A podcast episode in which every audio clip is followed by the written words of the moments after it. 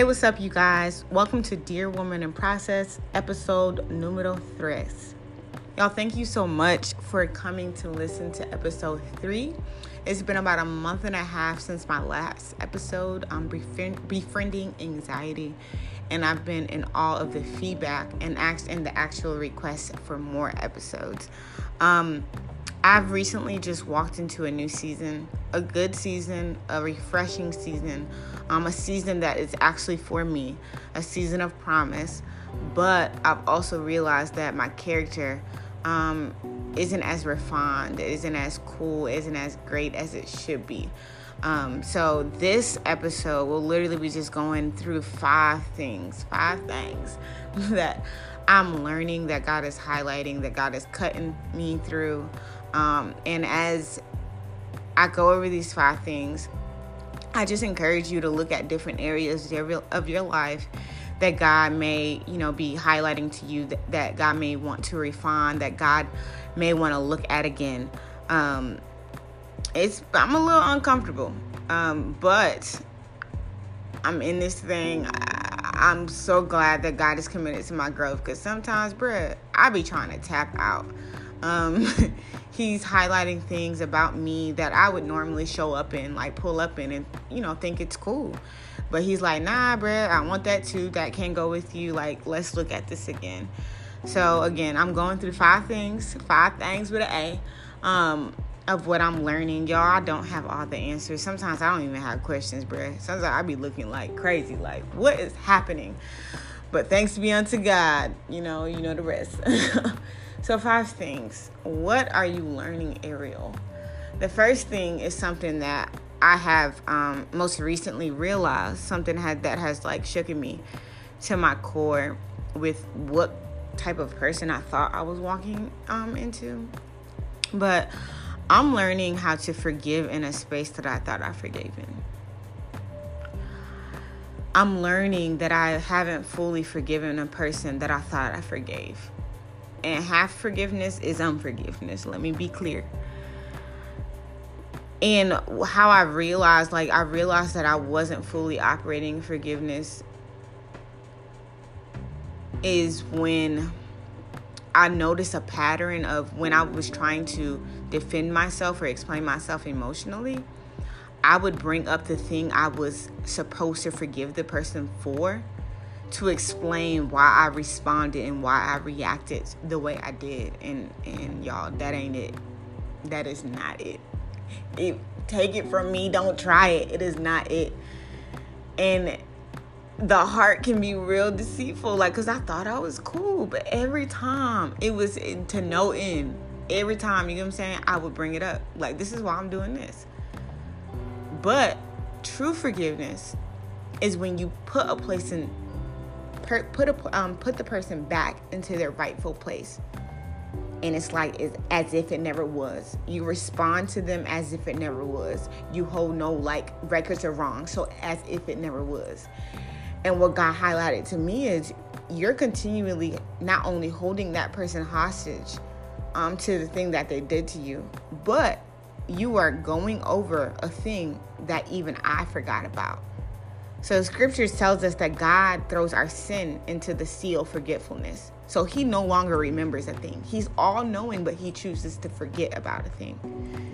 So as I've been walking through this this space of forgiveness and, and realizing that I have not fully forgive, which is unforgiveness, my prayer God ha- my prayer to God has God like make this thing as if it never was. Like if you can do it, then I can another question that I've posed to myself. I'm like, Ariel, if you can't fully forgive right now, then just cut just cut it off. But this type of forgiveness is not for the cutoff committee. This ain't for the cutoff crew. This ain't for oh like this is real conflict resolution, like learning how to resolve and learning how to be in community, and learning how to be in relationship with a person. So a question I keep asking myself is what does forgiveness look like in a space that I'm supposed to operate in, eat in, win in, and stay in? Another thing the Lord has shown me that when you forgive a person, regardless if you went back on that forgiveness, that person is no longer obligated to respond of what they've done to you. So you can be in a space that you're supposed to be in, but you can also be, deny yourself access in a space. And that person that you forgave no longer is obligated to stay to, to, to, try, to try to reconcile something that you forgave them for. That will check in, right? so moving on to the second thing. Um, I come from a family, we are very passionate people. We are very aggressive in nature. Um, and then also, we can be very angry people. And shout out to my family who's listening. You know how we can be. But what I'm learning is that my anger isn't, it doesn't start off as anger, it's really just discomfort. Y'all, I am learning, and I, I, I'm learning that I don't know how to handle being uncomfortable but I know how to handle being angry. I can just be angry and I don't have to like make tell nobody why I'm angry and if I do, I just blame it on the person that made me angry. Like but what discomfort dis- the being uncomfortable and like discomfort what it requires of you is a level of vulnerability that most people are scared to move in including me it it it causes me to have to recognize and confront different spaces in me that nine times out of ten, I'm not gonna even say nine times out of ten, ten times out of nine has nothing to do with the other person. So moving into my third thing, and it, it can match onto my second thing, but I've realized that I've made an idol out of protecting myself. And I'm talking about the type of protection that we like I talk cash money. Soon as somebody say something to me that I don't like, I'm quick to remind them that I ain't I ain't her. Watch your mouth. I test your whole jaw. Like I'm that person. Like I to be like again to be honest, I've taken pride that I've protected myself for this long in any situation. But what God is showing me, what He's highlighting to me is every time you put your hand on the thing, you move you remove my protection. So a season that I'm supposed to live in, move in, have my full being in who he is, I can die in because I'm not operating in the level of the protection that I need from him. And of course, because I'm, I get confrontational in all the wrong things. I'm like, well, they said this, they did this. Why can't I say this? He's just like, vengeance is mine, and I need you to shut up. The Holy Spirit tell me to shut up all the time, y'all. Shut up. If if you don't take anything from this podcast, shut up in the spaces that God is supposed to cover you in. And that's in all spaces. You don't have to prove anything. You don't have to you don't have to prove that you can protect yourself. You have to keep your mouth sh- shut so the level of protection that you need for a season season can be there. And this is something that I have to get up and, and, and face and realize every day and every time I feel like I have to defend myself or protect myself.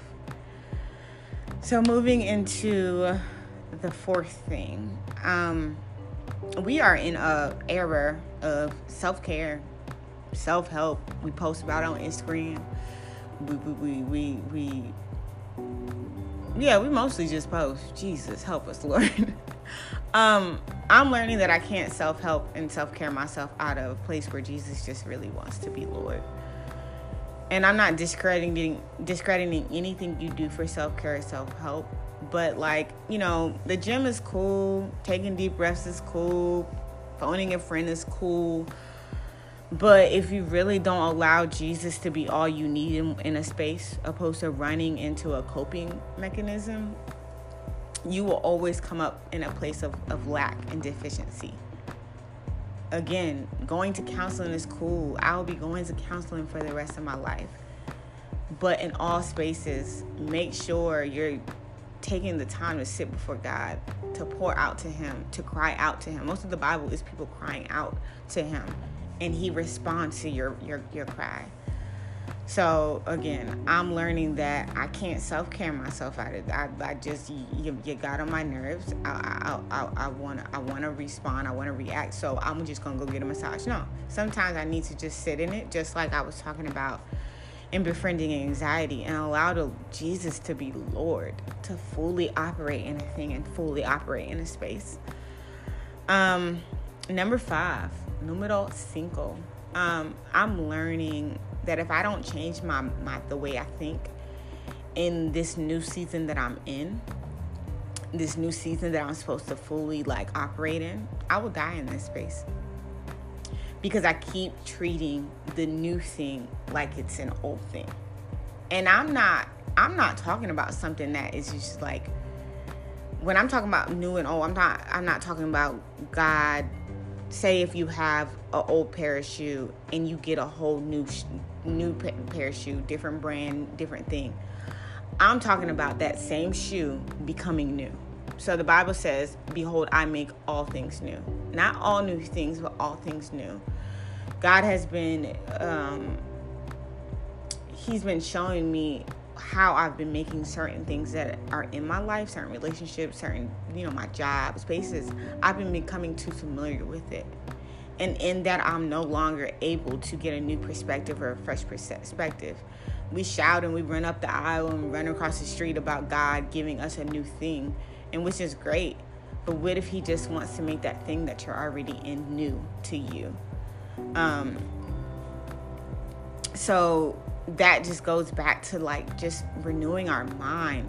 I know for me, 30 seconds devotional may have, worked five years ago, but for the level that God wants me to operate in, I got to take it up a notch. I have to rewire, allow Him to rewire the way I think so I can fully be where I'm supposed to be, where I, I can fully be bold in the space that I'm supposed to be in. Um, ladies, just because we think something does not make it true. You gotta check yourself. You gotta allow the Holy Spirit to check yourself before the season checks before the season checks you. Nipsey Hussle says, "Do not let a hard time humble you. Do not let a hard time humble you." let me tell you something about walking into a season of promise. And I'm not talking about waiting for a promise. We all we all talk about waiting and what it takes to get to the promise, but I'm talking about coming into a promise and staring that thing in the face. You done cried, sold, and all the other stuff, and now you're in that. What happens is your the external, the things around you, will start to test your internal like never before.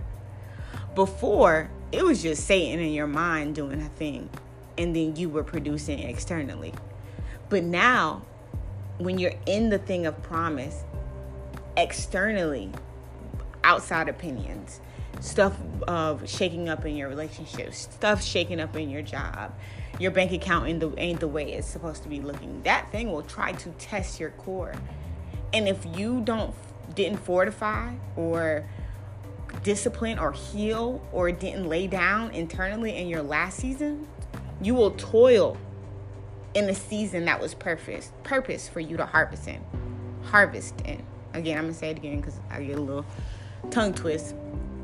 If you didn't fortify, discipline, heal, and lay down internally in your last season, the season that you're supposed to meet your promise, you will toil in a season that was purpose for you to harvest in. Woman, whoa, man. Changing your thinking is critical to the space that you're in.